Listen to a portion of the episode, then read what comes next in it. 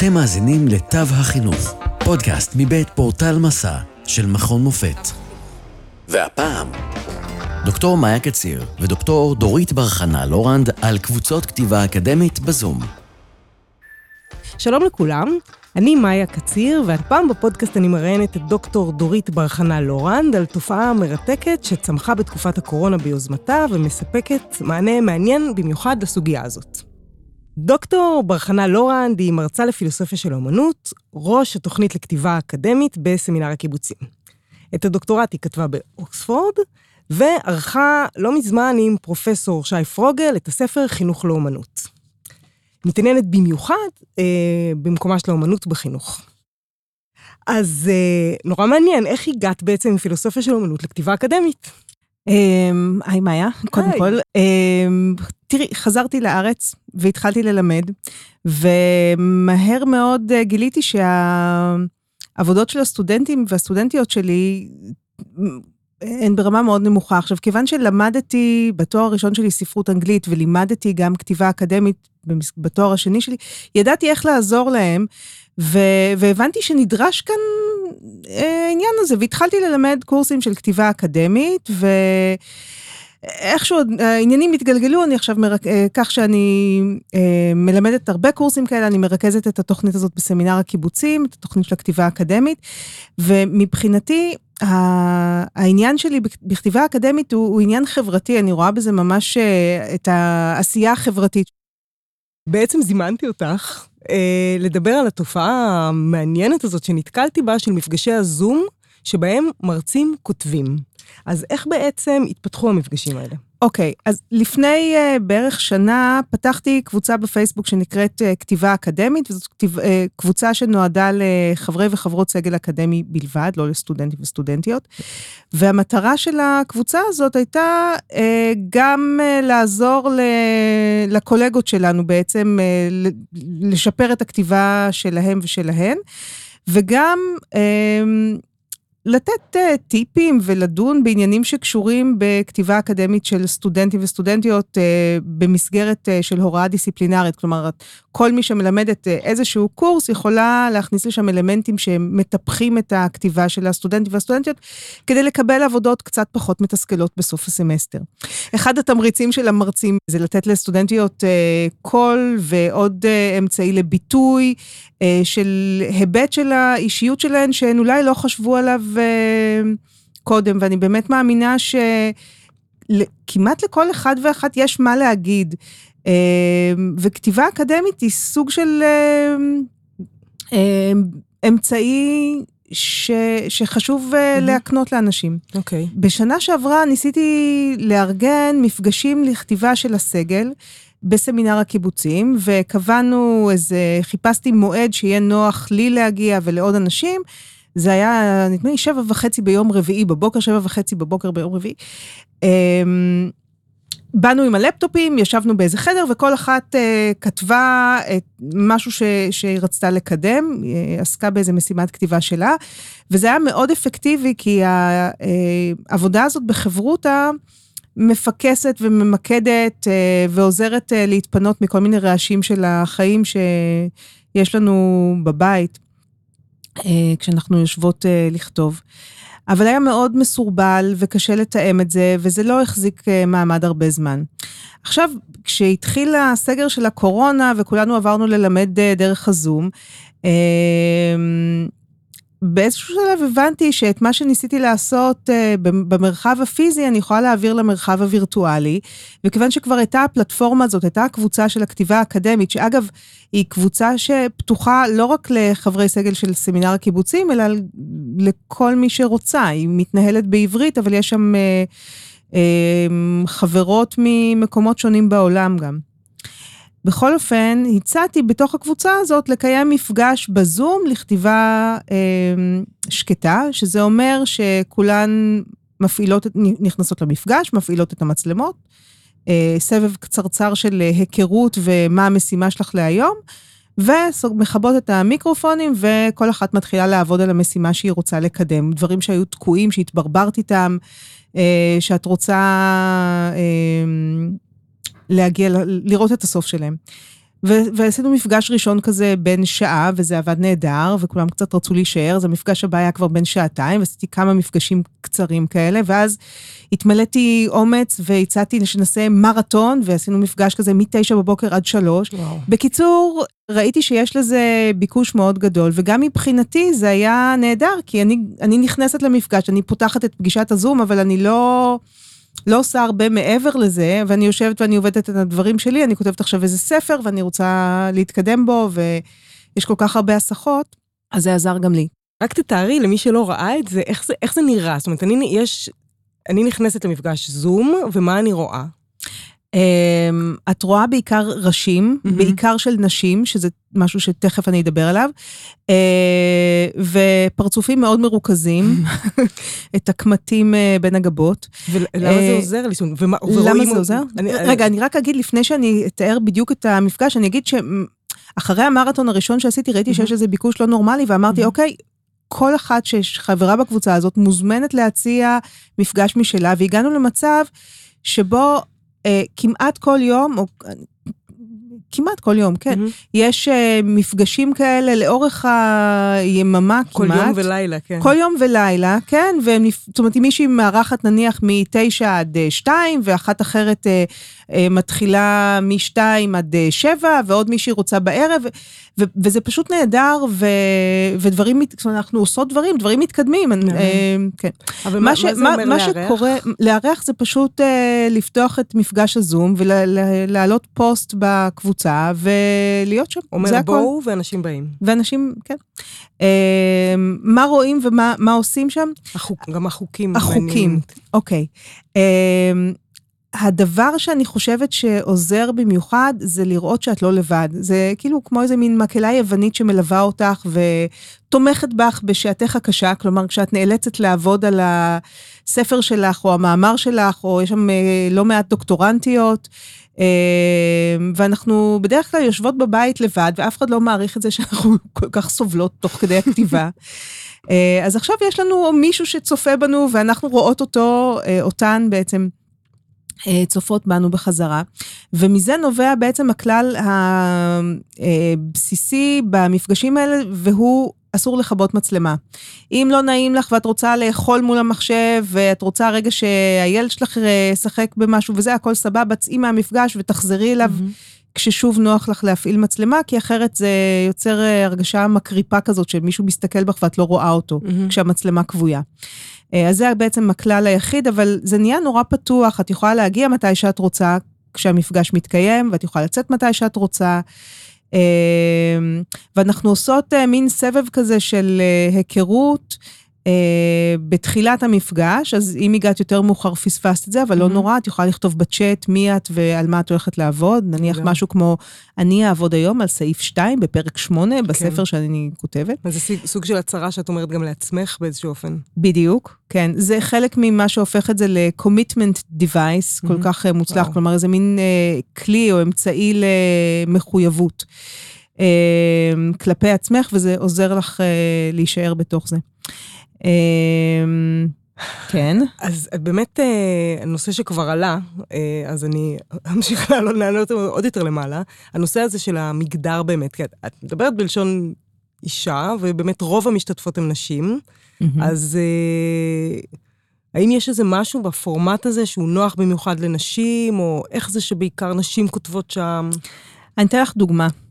Uh, אני בסך הכל, יש לי חדר, יש לי חדר משלי, יש לי חדר עבודה בבית, והבת הצעירה ביותר שלי היא בת שמונה, זאת אומרת, זה לא גיל של חוסר הבנה ו... כן, מתוקה מאוד. זה לא גיל ש, שבו, את יודעת, אני, צרחות של תינוק או משהו כזה. ו, ובעלי uh, עובד מהבית, כאילו, התנאים שלי בסך הכל לעבודה מהבית הם בסך הכל ממש בסדר גמור, ובכל זאת, אה, עד מפגשי הזום האלה, כשאני יושבת בחד... כשאני הייתי יושבת בחדר עבודה וכותבת, אז מרגישים בנוח להיכנס ולשאול אותי, וגם אני מרגישה בנוח להתברבר יותר, אבל, ולעשות דברים שהם לא זה. אה, בפייסבוק, כאלה דברים. אה, אבל גם בני המשפחה באים והיו באים ונכנסים וזה. עכשיו, כשהמצלמות פועלות והם. רואים שאני בזום, נהיית מין חרדת קודש כזאת, וכזה, אה, את, את עכשיו וואלה. בזום. זה ממסגר. זה ממסגר, זה מנקה את הרעשים, גם. של, ה- גם מבחוץ, של בני הבית, וגם מבפנים, של כל הדברים שיכולים להטריד אותי ולהעסיק אותי, וה... אה, לתבוע את אה, תשומת ליבי וזמני. אה, אז זה מרתק, אבל, אבל זה עדיין חושבת- לא עניין מיוחד לנשים, ובכל זאת יש שם... יות... אני חושבת ש... אני יודעת, הסטינג החברתי שנשים נמצאות בו, הנורמות, תפיסות שמוטמעות בנו ממש מינקות, אה, הופכות אותנו למולטי-טסקיות אה, בעל כורחנו, אה, ומקשות עלינו לפנות את הזמן הזה למשהו שהוא כאילו רק לקידום הקריירה שלנו. חלילה. ו... כן. וברגע שאת אה, מחויבת מול אנשים אחרים, ברגע שיש מולך את הפרצופים, המצלמות האחרות האלה של נשים אחרות שעובדות, את כאילו קצת יותר מחויבת להן. זה נשמע מאוד אה, פשוט ו- ובסיסי, אבל איכשהו זה עובד אה, עובדתית. כן. אה, כמעט כל המשתתפים הן משתתפות במפגשים האלה. אה, אני משוכנעת שזה קשור באמת לעבודה של אישה מהבית. אה, כן. שהיא לא עבודה של בית. ואולי גם אה, לסיפור הזה של מצלמה. אולי, לא חשבתי על זה אף פעם, אבל אולי אנחנו יותר רגילות שמתבוננים בנו, למרות שזאת התבוננות אחרת, ההתבוננות שם, אבל אנחנו. רגילות לעבוד מול מצלמה, וגברים, יכול להיות שהם מוצאים את זה בלתי נסבל. אלא אם כן הם דוגמנים. ולצערנו דוגמנים לא, לא מגיעים בהמוניהם למפגשי לא, הכתיבה זה בזום. באמת משהו שצריך לחשוב עליו. אה, אבל אני חושבת שאולי זה באיזשהו אופן לא קשור, גם זה משפיע. יכול להיות, אה, יכול להיות, ואני חושבת...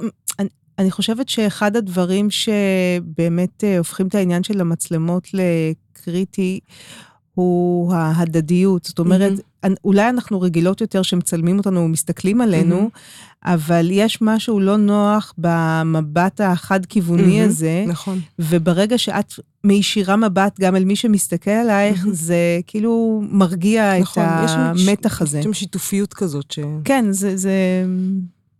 אוקיי, הדדי. אז אמ, בעצם לפני שאני אשאל על העתיד, אה, שאלה שמעניינת היא, האם אפשר איכשהו בכל זאת אה, ליישם את הלקחים, או אפילו את הפורמט הזה בהוראה? זאת אומרת, זה משפיע באיזשהו אופן, או עוזר להוראה. אני חושבת על, על, על זה, אני, אני מנסה לחשוב איך אפשר אה, ליישם את זה. עשיתי איזה מין אה, פיילוט קטן כבר הסמסטר, כשראיתי שזה עובד כל כך טוב אה, עבורי ועבור. אה, הרבה אחרות. אה, ניסיתי משהו כזה בסדנת אה, עבודת גמר בתואר שני שאני מלמדת. ואני חושבת שזה הפור... זאת אומרת, אני רוצה להגיד שני דברים שצריך לקחת בחשבון כשעושים את ההתאמה של העניין הזה להוראה. קודם כל, צריך להבין שמה שהופך את המפגשים האלה לכל כך מוצלחים, ואני אני, כאילו, קשה לי לה, לה- להסביר עד כמה זה עובד. זאת אומרת, אנשים, נשים קידמו שם, שלחו מאמרים שהיו תקועים, וואו. אה, רצו קדימה עם כתיבה של אה, דוקטורט. אה, זה, זה באמת כל כך אפקטיבי, שזה מדהים ומשמח אותי מאוד. אמ, אבל מה שהופך את זה לכל כך אפקטיבי, זה שא', העניין השוויוני הזה, כן? גם אם את מארחת, אה, את מפיקה את אותו רווח שאת מפיקה כשאת מתארחת, את מקדמת את אותו עניין, את המשימה שלך. אה, ואת נמצאת שם לאורך שעות. ואלה שני דברים שלא קורים בפורמט של שיעור. זאת אומרת, שיעור, א', מוגבל בזמן, כן? אה, ב', אה, הוא היררכי, יש אה, מרצה ויש אה, סטודנטיות, והמרצה היא זו שנותנת ציון לסטודנטיות, ולכן צריך להבין אי אפשר לקחת את זה כמו שזה ופשוט לפתוח את, ה, את הזום בשיעור ולצפות שסטודנטיות עכשיו ישבו ויכתבו ויגישו לך גם בסוף את מה שהן כתבו ותתני על זה ציון. ברגע שיש אה, הערכה ושיפוט של משימת הכתיבה שנוצרת בזמן הזה. זה מוסיף... את העוקץ מה... זה מוסיף לחץ מטורף, ואז במקום שזה יעזור וירגיע, זה מלחיץ. זה mm-hmm. כמו להיות במצב של מבחן, זה להיות במצב של מבחן, זה כמו mm-hmm. בוחן פתע. אה, אז זה לא נכון בעיניי לתת משימה שאת תרצי לתת עליה ציון ולצפות שהם יכתבו את זה עכשיו מול העיניים שלך. אוקיי. Okay. בזמן השיעור. אז זה לא. אה, וזה גם לא נותן אה, מרווח זמן מספיק גדול. אז מה כן? אני חושבת, וזה מה שניסיתי לעשות, שאפשר להוציא את העניין הזה גם ממשבצת הזמן של השיעור, זאת אומרת, המשבצת במערכת, וגם מהידיים של המרצה. Mm. זאת אומרת, אפשר לעשות איזשהו תרגול של העניין הזה כשהמרצה היא שמארחת את מפגש הזום, אבל אחרי שמרא, כאילו אחרי שאת מדגימה איך זה מתנהל ואיך זה עובר, פשוט להעביר את זה לכיתה. יפה. זה מתאים לקורסים סמינריונים, או mm. באמת לסדנאות עבודות גמר, או אם יש לך קבוצה של uh, כותבות תזה, תואר שני. Uh, להראות להם את הפלטפורמה הזאת, לתת להם להתנסות בזה בלי ציונים, ואז להעביר את זה אליהן, כי זה לא בעיה, מה, מה נדרש פה? מישהי שתפתח אה, מפגש בזום, או גוגל מיט, או משהו מהסוג הזה, אין שום בעיה. יפה. אה, ואז הן מרוויחות בדיוק את אותו רווח, הן יושבות ביחד, אה, רואות אחת את השנייה ומתמקדות במשימה שלהן. אז זאת הדרך להעביר את זה להוראה בעיניי. אבל היית מוציאה את זה מהש... זאת אומרת, ממערכת השיעורים, לא היית מכניסה כן. זמן כתיבה בשיעור עצמו. זמן כתיבה בשיעור הוא דבר נהדר בתור נקודת uh, התחלה. את יכולה לתת... לדיון, נניח. או לדיון, או אה, בקורסי כתיבה אני נותנת הרבה פעמים תרגיל של כתיבה מהירה, אני נותנת, מראה נניח איזה סרטון אה, פרובוקטיבי שמעורר אה, תגובות, ומבקשת שבמקום שהתגובות אה, יינתנו בעל פה, כמו שאנחנו רגילות, שיכתבו את כל מה שעולה להן לראש, וזה משהו שיכול להיות אה, התחלה של אה, חיבור שהן ימשיכו אותו אחר כך. Mm-hmm. אבל כשאני נותנת משימה כזאת, אני מבהירה מראש שזה משהו שהוא בינן לבין עצמן, זאת התחלה של מחשבה ראשונית שהיא לא מושא לשיפוט אה, רציני, אה, ואני מבטיחה שאני לא הולכת לאסוף ולבדוק את זה. Mm-hmm. כי אני רוצה שזאת תהיה כתיבה ספונטנית ומשוחררת, בלי מחשבה, בלי כל מיני חסימות על איך הניסוח שלי, האם הרעיון שלי הוא חכם או טיפשי, כן. או דברים מהסוג הזה שנורא אה, חוסמים ועוצרים את הכתיבה. מצוין ומעניין, ואת בטח מורה מעולה. אני יודעת שאת מורה מעולה. בעצם. אה, אבל זה נכון שהחלק הלא שיפוטי והלכאורה לא מחנך או מלמד, הוא הכי מלמד, או לפחות בין אלה שהכי מלמדים. אני רוצה רק לשאול לאן, לאן לוקחים את זה, הרי הקורונה נגמרת עוד מעט. ממש. אבל יכול להיות שהיא תיגמר. מה עושים עם זה כשנחזור לחיים. אני חושבת שזה יישאר. תשמעי, אנחנו עדיין את ה... אנחנו, אני מקווה, מתישהו נחזור לפגוש אה, את הסטודנטיות שלנו בכיתות, אבל אה, לשבת לכתוב, אנחנו תמיד יושבות לכתוב מהבית, והמסגרת הזאת... אה, מפגישה בין נשים שבחיים לא היו מכירות אחת את השנייה, ויש אווירה כל כך נעימה וסימפטית, ואנחנו, מת, ו, ומה שהכי חשוב, אנחנו ממש מתקדמות uh, במשימות שלנו. איזה יפי. Uh, אז אני לא רואה סיבה שזה יפסיק. אנחנו אולי נשנה את השעות, את יודעת, mm-hmm. אם, אם נצא מהבית לצורך כן. הוראה, אבל זה ימשיך להתקיים uh, כל עוד uh, נמשיך לכתוב, אני חושבת. נהדר. עד שנמצא משהו, לא יודעת. מצוין. אז את רוצה אולי להגיד אה, לאנשים שרוצים להצטרף איך אה, מגיעים למקום הזה? כן. למקום הזה. למקום הזה. אמ, אפשר להיכנס לפייסבוק. זה לא, ניסיתי לפרסם את זה גם לאנשים שלא נמצאים בפייסבוק, והצעתי להם שיכתבו לי ואני אשלח להם את הלינק למפגש, זה לא החזיק okay. אוקיי. מעמד. בכלל. לאיזה דף? איך קוראים לדף? אבל אם, אם יש לך אה, חשבון פייסבוק, את פשוט מוזמנת להיכנס לקבוצה שנקראת כתיבה אקדמית, לקחת בחשבון שזו קבוצה אך ורק לסגל אקדמי, לא לסטודנטים וסטודנטיות, mm-hmm. למלא את שאלת הקבלה ששואלת באיזה מוסד אקדמי את מלמדת, ו- ואז פשוט להיכנס אה, לפוסט של המפגש היומי. והנה את אה, איתנו ומקדמת את הדבר הזה שתקוע בקנה של הכתיבה שלך. נהדר. איזה כיף שבאת, דורית. שמחתי לפגוש אותך, תודה רבה. גם לי היה מאוד כיף, מאיה, תודה רבה שהערכת אותי. ותודה לכם שהאזנתם. לעוד uh, מאמרים, תקצירים, סיכומים שעוסקים בכתיבה אקדמית של מרצים ושל סטודנטים, אתם מוזמנים להיכנס לפורטל מסע מבית מכון מופת.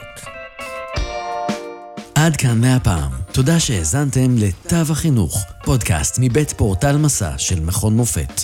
פרקים נוספים תוכלו למצוא בפורטל מסע, או באפליקציית הפודקאסט האהובה עליכם. אתם מוזמנים לשלוח לנו תגובות, רעיונות, לשתף עם אחרים ולעשות מנוי לפודקאסט תו החינוך. התוכנית הוקלטה ונערכה במרכז המידע במכון מופת. נשתמע בפרק הבא.